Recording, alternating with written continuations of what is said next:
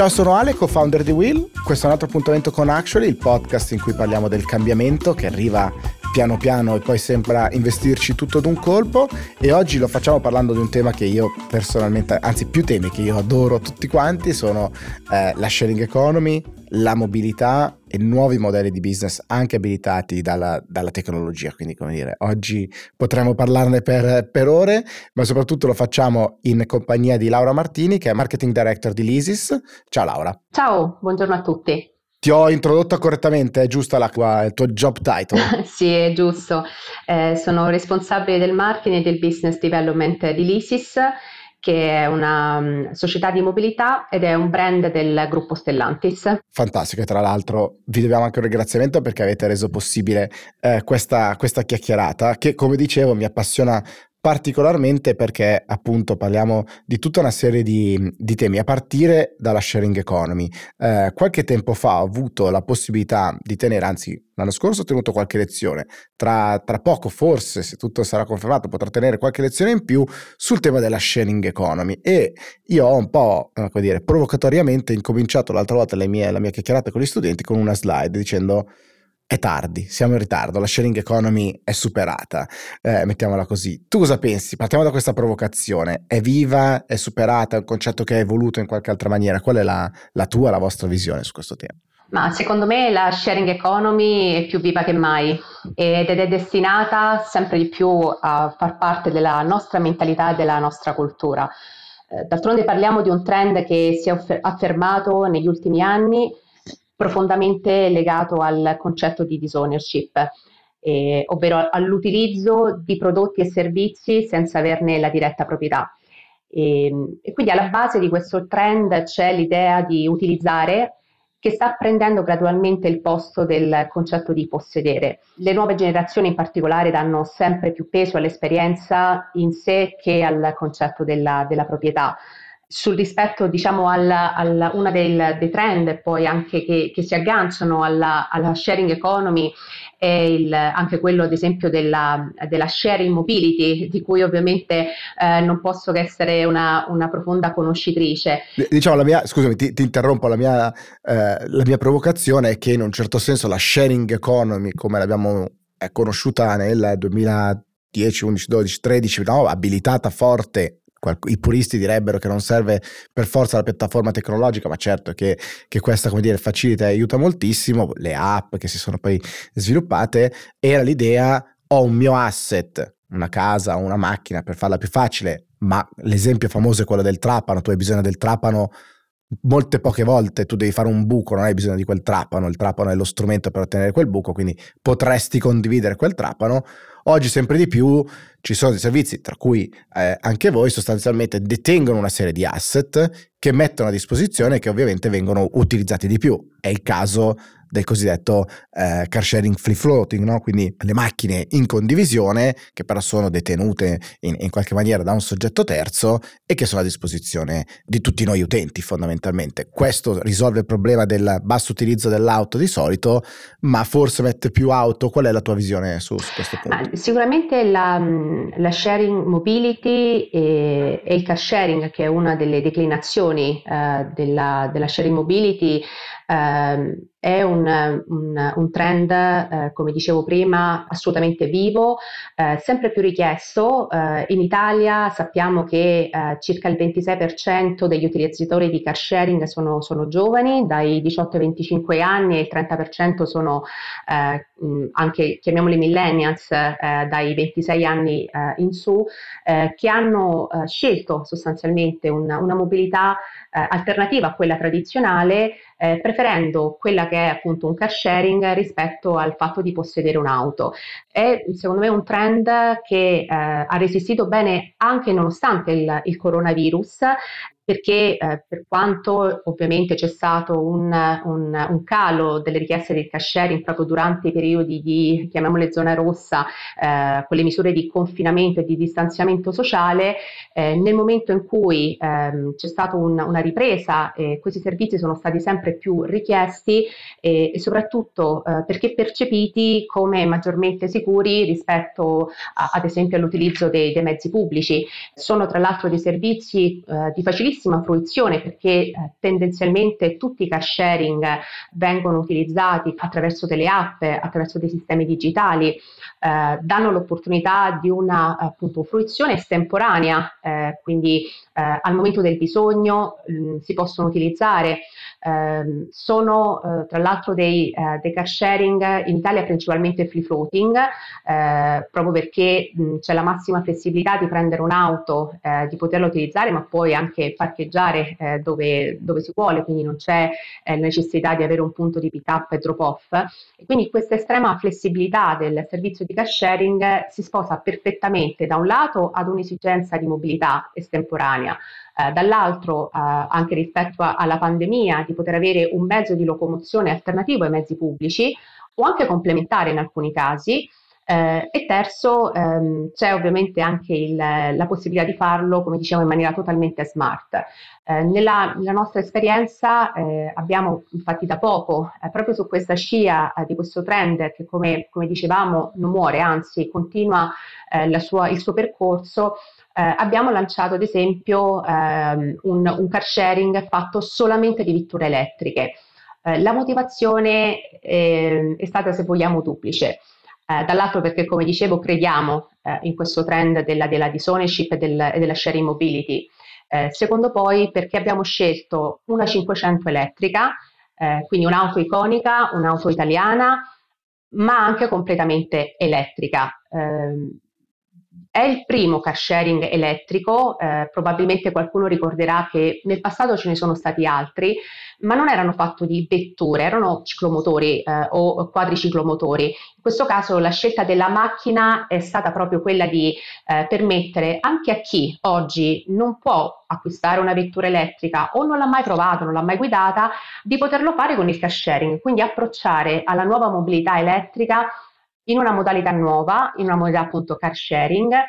e tra l'altro ehm, con questo car sharing che si chiama Lisis Go avere anche l'opportunità di guidare un'auto senza, ehm, se vogliamo, anche superando quel timore che spesso c'è legato alle vetture elettriche della ricarica. Eh, le auto vengono ricaricate da noi e quindi veramente diamo una massima flessibilità e l'opportunità di provare queste auto uh, ad emissione zero. Ecco, hai, hai, messo già un sacco di, un sacco di temi sul tavolo. Eh, uno sul tema ovviamente mobilità e pandemia, al di là di quello che ovviamente è stato l'azzeramento o quasi della mobilità durante il, durante il lockdown eh, effettivamente anche noi su Will ci siamo interrogati in quei mesi del cosa ne era o cosa ne sarebbe stato della, della sharing economy, specie l'automobilità. Io eh, sono stato da, da, sempre un grande fan, che l- l'ho sempre vista come una grande possibilità e un'opportunità. Onestamente la, la, la, penso, la vedo come più sicura anche magari rispetto all'andare su un, su un mezzo pubblico. Voi avete dovuto mettere in pratica delle eh, misure particolari di, non so, sanificare le auto dopo N servizi o eh, qualcosa in particolare? Chiedete qualcosa ai vostri utenti? Oppure gli utilizzi sono tali per cui è, è, è facilmente controllabile, diciamo, la, la situazione? Beh, allora, eh, noi come del resto altri operatori nel settore eh, adottiamo le medesime misure. Essenzialmente tra un utente e l'altro eh, si procede ad una eh, igienizzazione della vettura, quindi si adottano dei dispositivi eh, appunto eh, riconosciuti ovviamente dal, dal Ministero della Salute, certificati, per poter appunto sanificare l'abitacolo, igienizzare meglio l'abitacolo e quindi consentire tra un car sharing e l'altro di poter salire in totale totale sicurezza sulla, sulla, vettura. Questo devo dire lo facciamo per il car sharing, ma in generale anche in qualunque altro servizio di mobilità che eh, offriamo. Eh, perché comprendiamo non solo ovviamente l'esigenza eh, di doverlo fare, ma il fatto che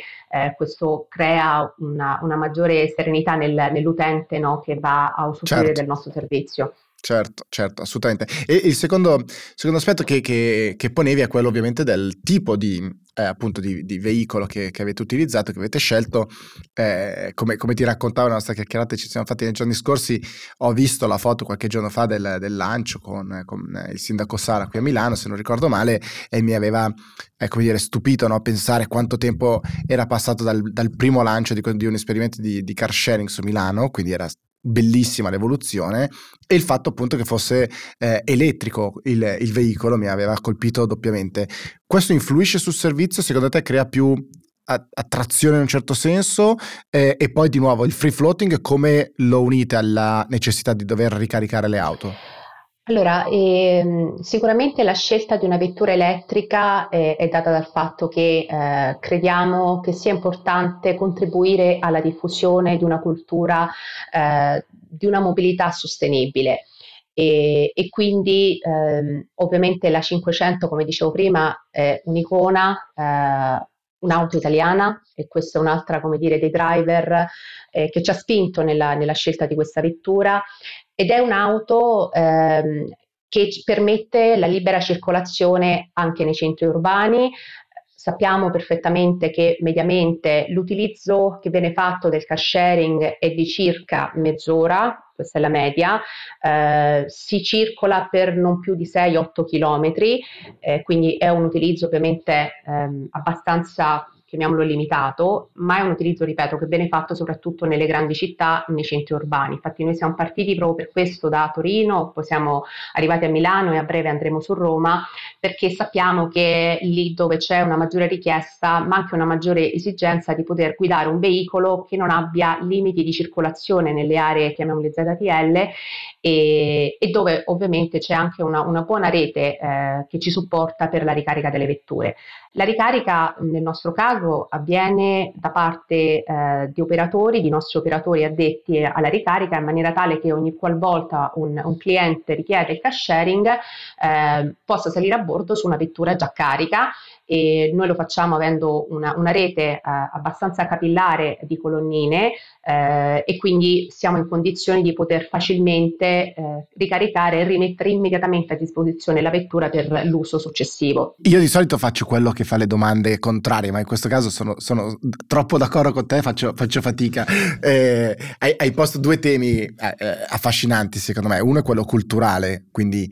eh, dal, quello, dall'aspetto della sicurezza che raccontavi prima nell'igienizzazione del, dell'abitacolo del veicolo e adesso quello infrastrutturale che sono due driver necessari perché un fenomeno così dirompente come la sharing economy possa effettivamente affermarsi al di là della, poi della definizione più stretta che le vogliamo, che le vogliamo dare. Um, quello infrastrutturale è fondamentale naturalmente e quello della, della rete di potenziali eh, ricariche di colonnine eccetera lo è, eh, lo altrettanto. C'è anche un tema, secondo me, eh, tecnologico e poi un tema anche di modelli di business che, che sono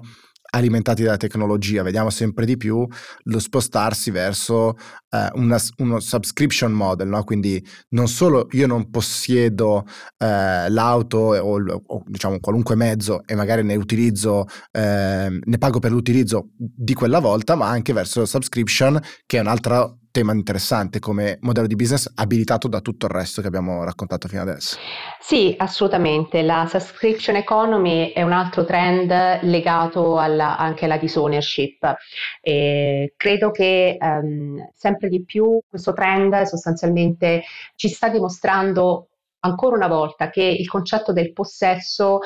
se vogliamo è quasi obsoleto e siamo sempre invece più orientati a dei modelli dove c'è la mera fruizione di un servizio e quindi quello che noi in precedenza eravamo abituati a fare. Cito una per tutti, credo che un tempo tutti siamo passati, poi io personalmente, insomma, avendo anche un'età eh, che ha visto l'era delle, delle, cassette, poi del CD, eh, passando per l'MP3,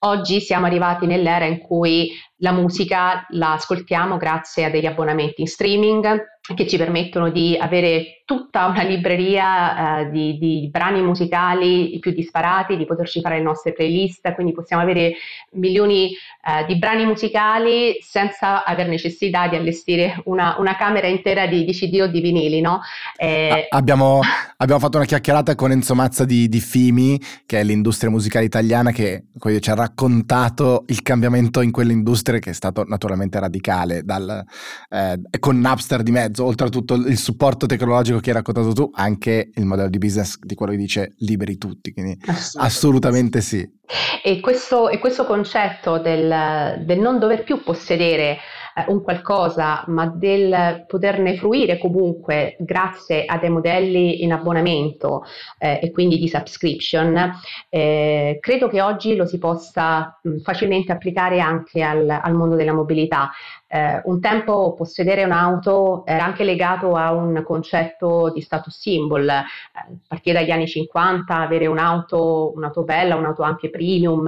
un pochino ci rappresentava il nostro, il nostro stato sociale. Oggi, eh, anche da studi abbastanza accreditati, sappiamo che il 70% dei millennials ritengono il concetto del possesso dell'auto un concetto assolutamente obsoleto, non sono più interessati necessariamente alla proprietà, ma è principalmente eh, necessario poter fruire di servizi di mobilità. E, e quindi nella nostra esperienza eh, abbiamo iniziato a strizzare un pochino l'occhio a questi, a questi nuovi modelli di successo in settori diversi dal nostro, devo dire, quindi nei settori della telefonia, dell'entertainment, della musica, e ci siamo domandati se avremmo potuto con successo prendere questi modelli diversi, ovviamente da quelli ai quali eravamo anche noi abituati, e importarli eh, nel, mondo della, nel mondo della mobilità. Da questo punto di vista gli esperimenti che abbiamo fatto sono stati molteplici, eh, a noi piace dire che eh, vogliamo offrire ai nostri, ai nostri, clienti una mobilità da un minuto ad una vita intera, inteso come in base all'esigenza che ha il cliente posso darti una mobilità di un minuto con il cash sharing per una vita intera, con l'acquisto di un'auto usata, eh, per quattro anni se vuoi una vettura in, in noleggio, ma addirittura anche per un anno o per un mese con un'auto in abbonamento. E il concetto dell'auto in abbonamento è stato diciamo l'esperimento meglio riuscito nei nostri ultimi anni e, e l'idea partiva proprio dai, appunto, del concetto dei servizi in mobilità, ehm, in abbonamento, scusate. Intendo dire, il, ehm, immaginiamo come avviene oggi la fruizione di un abbonamento in una palestra, quindi si paga un'iscrizione e si paga una, una fee mensile per andare in palestra. Abbiamo immaginato di fare la stessa cosa nel mondo della mobilità, quindi dire eh, puoi accedere a un abbonamento auto con un'iscrizione mensile e poi con ogni, ogni mese pagando, un, pagando una fee. In totale proprio libertà, quindi hai accesso ad un abbonamento con delle vetture incluse, ogni mese paghi questo, abbonamento, in qualunque momento non, non, hai più esigenza di una vettura, semplicemente esci dall'abbonamento senza penali, senza restrizioni eh, e finché ne hai bisogno la utilizzerai l'auto. Eh, e l'altra cosa, devo dire, importante che abbiamo provato a fare e che riconosco aver avuto un buon impatto sui nostri utenti era il fatto di dire non solo sei flessibile nella durata e nel tempo di utilizzo, ma sei flessibile anche nello scegliere quale auto ti serve in base alle esigenze. Mi spiego meglio. L'abbonamento poteva essere fatto di auto piccole, auto di maggiori, più grandi dimensioni, quindi immediatamente magari l'utente poteva utilizzare l'auto durante tutto il mese, eh, una piccola utilitaria perché eh, prevalentemente circolava nei centri urbani, ma se poi nel weekend aveva bisogno di, di un sub per viaggiare con la famiglia, lo poteva fare semplicemente all'interno dell'abbonamento cambiando l'auto e facendolo attraverso un'app. Quindi questo abbiamo visto uh, aver funzionato molto bene e abbiamo capito che quel paradigma di mobilità un po' tradizionale come tutti la conosciamo poteva essere completamente sovvertita e, e con questo servizio Car Cloud eh, i numeri ci hanno dato una grande conferma in tal senso. Sì, anche perché poi qua si, si collega diciamo un aspetto che bisogna evitare, no? È quello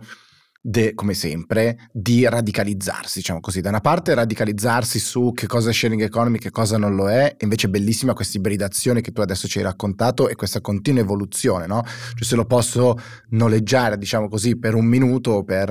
eh, per, la mezz'ora che ci raccontavi nel traffico, perché se sono 6-8 km mezzo, eh, in mezz'ora c'è un bel traffico nelle nostre città, ma questo, questo lo sappiamo eh, e lo posso poi ibridare quel modello di business su, su vari momenti. E il secondo aspetto, quando eh, noi con Will insistiamo molto sul tema della mobilità condivisa, naturalmente a volte c'è chi ci risponde, eh ma io ho i figli, ma io ho quest'altra necessità e quindi eh, voi parlate perché l'auto non ne avete bisogno e quindi vi sembra tutto facile. Assolutamente no, è chiaro che eh, ci siano diversi momenti nella, nella, vita di ognuno di noi con diverse esigenze e anche diverse eh, esigenze in termini di tipi di mobilità, quindi la complementarità delle, delle, diverse offerte di mobilità condivisa, non solo l'auto, ma anche altri tipi, altri, altri mezzi, dalla bicicletta al monopattino, alla, al motorino, eccetera. E la macchina aumenta la possibilità poi di utilizzare effettivamente, di accendere, diciamo così, diversi tipi di eventualmente di sottoscrizione come ce la raccontavi tu adesso, perché ho questo o quell'altro bisogno. Eh, e secondo me è davvero affascinante perché tanta più sarà l'offerta e la varietà della, dell'offerta, tanto più sarà la possibilità appunto di accedere ai servizi e rifiutare il possesso. Perché è così importante rifiutare il possesso? Uno perché ha dei costi, naturalmente, due perché la produzione ha bisogno di cambiare, altrimenti eh, i livelli di produzione di oggi non sono sostenibili a livello climatico e poi la, sappiamo ad esempio che la macchina gran parte del suo tempo la passa ferma inutilizzata e quindi se invece si può ottimizzare quell'aspetto è fondamentale. Quindi siete davvero, come dire, potenzialmente abilitatori di un cambiamento molto profondo. Sì, eh, sono d'accordo assolutamente sul fatto che eh, un, un, aspetto che forse delle volte si sottostima è eh, il fatto che appunto l'auto per la gran parte del suo tempo, si stima circa il 90% del suo tempo, è parcheggiata fatta eccezione ovviamente di, dei casi in cui c'è un utilizzo molto più continuativo per motivi di lavoro, ma eh, tornando all'esempio che facevi della, della, mamma con i figli, sì è vero, indubbiamente eh, c'è un'esigenza di avere una mobilità e è altrettanto vero che non sempre poi eh, l'auto viene utilizzata 24 ore su 24, ma potrei dire neanche eh, più di due ore, tre ore al giorno, quindi questa, questa è una realtà. E, e, se ci soffermiamo a pensare a questo, ci rendiamo conto che dovremmo veramente cambiare il modo con cui concepiamo la, le vetture, la mobilità in generale. E anche su questo noi abbiamo fatto un tentativo nuovamente per... Eh, ci piace sperimentare, come dicevo prima, la nostra mission è essere eh, mobility pioneers, quindi un po' pionieri nelle, nelle soluzioni che, che, proviamo ad offrire ai nostri clienti. E uno di, dei tentativi che abbiamo fatto, secondo me ben riuscito, è stato proprio quello di creare una, una mobilità pay per use, eh, sempre ispirandoci al concetto, se vogliamo, della telefonia che ha coniato in primis eh, questo tipo di, di, di servizio. Eh, abbiamo immaginato di dare ai nostri clienti un'auto eh, con un piccolo canone mensile e di chiedere poi eh, il pagamento invece di una rata mensile sulla base dei chilometri effettivamente percorsi. E questo eh, nuovamente ha cambiato la modalità con cui si concepiva eh, il noleggio classico che ha una durata fissa con un canone fisso. Noi abbiamo detto ok, proviamo ad offrire qualcosa di diverso perché ci rendiamo conto che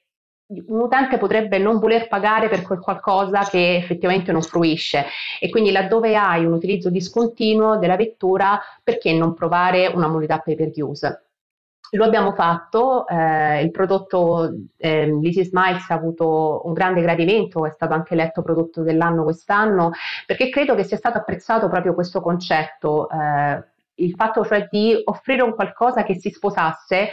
con l'esigenza di quei consumatori che avevano utilizzo discontinuo della macchina e che volevano pagare quel giusto canone rispetto alle volte in cui l'avrebbero utilizzata o per il tempo che l'avrebbero utilizzata. Eh, credo che eh, se abbinato a questo eh, unissimo magari anche la possibilità eh, di fare per esempio un cash sharing peer-to-peer, eh, che è un altro dei prodotti che nel tempo abbiamo lanciato, avremo ancora di più una maggiore ottimizzazione perché magari hai l'opportunità anche di condividere l'auto con qualcuno e, e vedere come dire, eh, la possibilità di una condivisione anche dei costi di gestione di una vettura. Eh, forse in Italia non siamo ancora molto pronti al peer-to-peer, mi sento di dire. Però forse eh, globalmente, scusami, ti trovo, ma glo- globalmente non è un'esperienza che forse è andata così bene. Ho l'idea che io metto la mia macchina in condivisione e qualcuno la utilizzi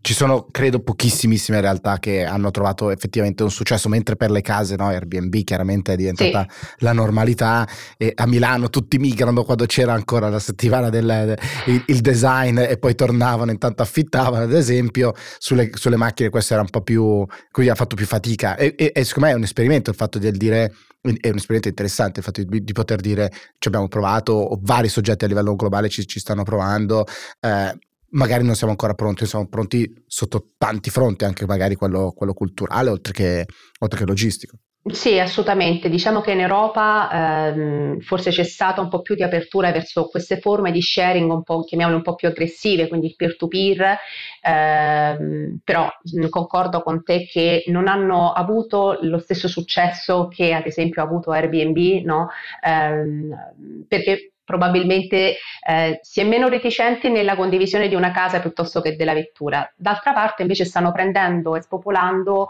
eh, nuove forme di car sharing, chiamiamole di community, eh, dove magari eh, si condivide una vettura in pool all'interno di realtà condominiali, eh, all'estero va moltissimo il concetto della condivisione all'interno ad esempio delle università, eh, quindi dei carpooling eh, all'interno di una community predeterminata, eh, prodotto ad esempio anche noi abbiamo lanciato con le link che abbiamo visto aver mh, ricevuto maggiore successo proprio perché eh, lo fai con una cerchia di amici, di soggetti, di soci di affari e quindi hai un'auto che sì viene condivisa si condivide l'auto, si condividono le spese, ma lo fai con persone che, tra virgolette, conosci, un po' come condivideresti eh, in un gruppo WhatsApp alcune informazioni, no? quindi con persone che son, fanno parte della tua cerchia. Quindi sì. questo sicuramente ha avuto un altro tipo di, di riscontro. Il carpooling è sicuramente quello che, come dire, ha subito di più l'impatto, vabbè oggi credo che non sia proprio concesso a causa, causa, pandemia, chissà quali saranno gli effetti long term sull'idea del carpooling in generale, cioè condivido un viaggio con qualcuno che non, che non conosco. Ti faccio l'ultima domanda rispetto alla sharing economy, nel senso che quando è arrivata eh, in maniera diciamo, forte e importante la sharing economy, in tanti, soprattutto eh, i soggetti tradizionali dei vari mercati, hanno pensato che sarebbe stato un fenomeno passeggero. Oramai sono passati diversi anni, mi sembra evidente che eh, dire, stiano sopravvivendo i modelli di sharing economy anche alla pandemia, se non si stiano rafforzando. Tu pensi che ci sia un modo di tornare indietro oppure questo è chiaramente un modello che è qui per restare? Ma credo che ormai la sharing economy fa parte della nostra cultura, fa parte eh, della nostra anche quotidianità e penso che nel tempo si evolverà eh, ancora di più di quanto non si sia evoluto adesso in diversi settori, ovviamente ivi compreso quello, quello della mobilità. È un trend che, che porta a secondo me anche ad un miglioramento di quello che è appunto eh, anche in termini di sostenibilità, lo dicevamo prima, il, il fatto di eh, avere delle auto, di avere condivise, eh, magari tra più persone, l'utilizzare un car sharing green, eh, sono tutti secondo me eh, aspetti importanti a sostegno anche della, di quella che è l'ambiente nel quale, nel quale viviamo è un nostro dovere etico eh, fare questo, questo, tipo di transizione, scegliere eh, modelli eh, di mobilità, ma anche modelli che siano in generale sostenibili. Quindi sì, assolutamente sì. Sono, sono d'accordissimo con te e fiducioso che questo cambiamento avverrà. Laura, grazie mille per la chiacchierata potrei andare avanti per ore, sicuramente uno degli episodi già più lunghi di, di Actually, ma perché il tema della mobilità è, è, troppo affascinante e tutti quelli che io ho incontrato nella mia carriera professionale, diciamo così, che si sono occupati di mobilità, poi difficilmente se ne staccano perché ha un impatto tale sulla città, sugli spazi come li viviamo, eh, sul modo di produrre, sul, sul nostro modo di, di, interfacciarci anche con nuovi modelli di business che è troppo profondo. Quindi sicuramente torneremo a parlarne e spero eh, vorrai tornare con noi a chiacchierare. Certamente, grazie mille, anzi di avermi invitato. grazie a te, a presto e ciao a tutti. Ciao.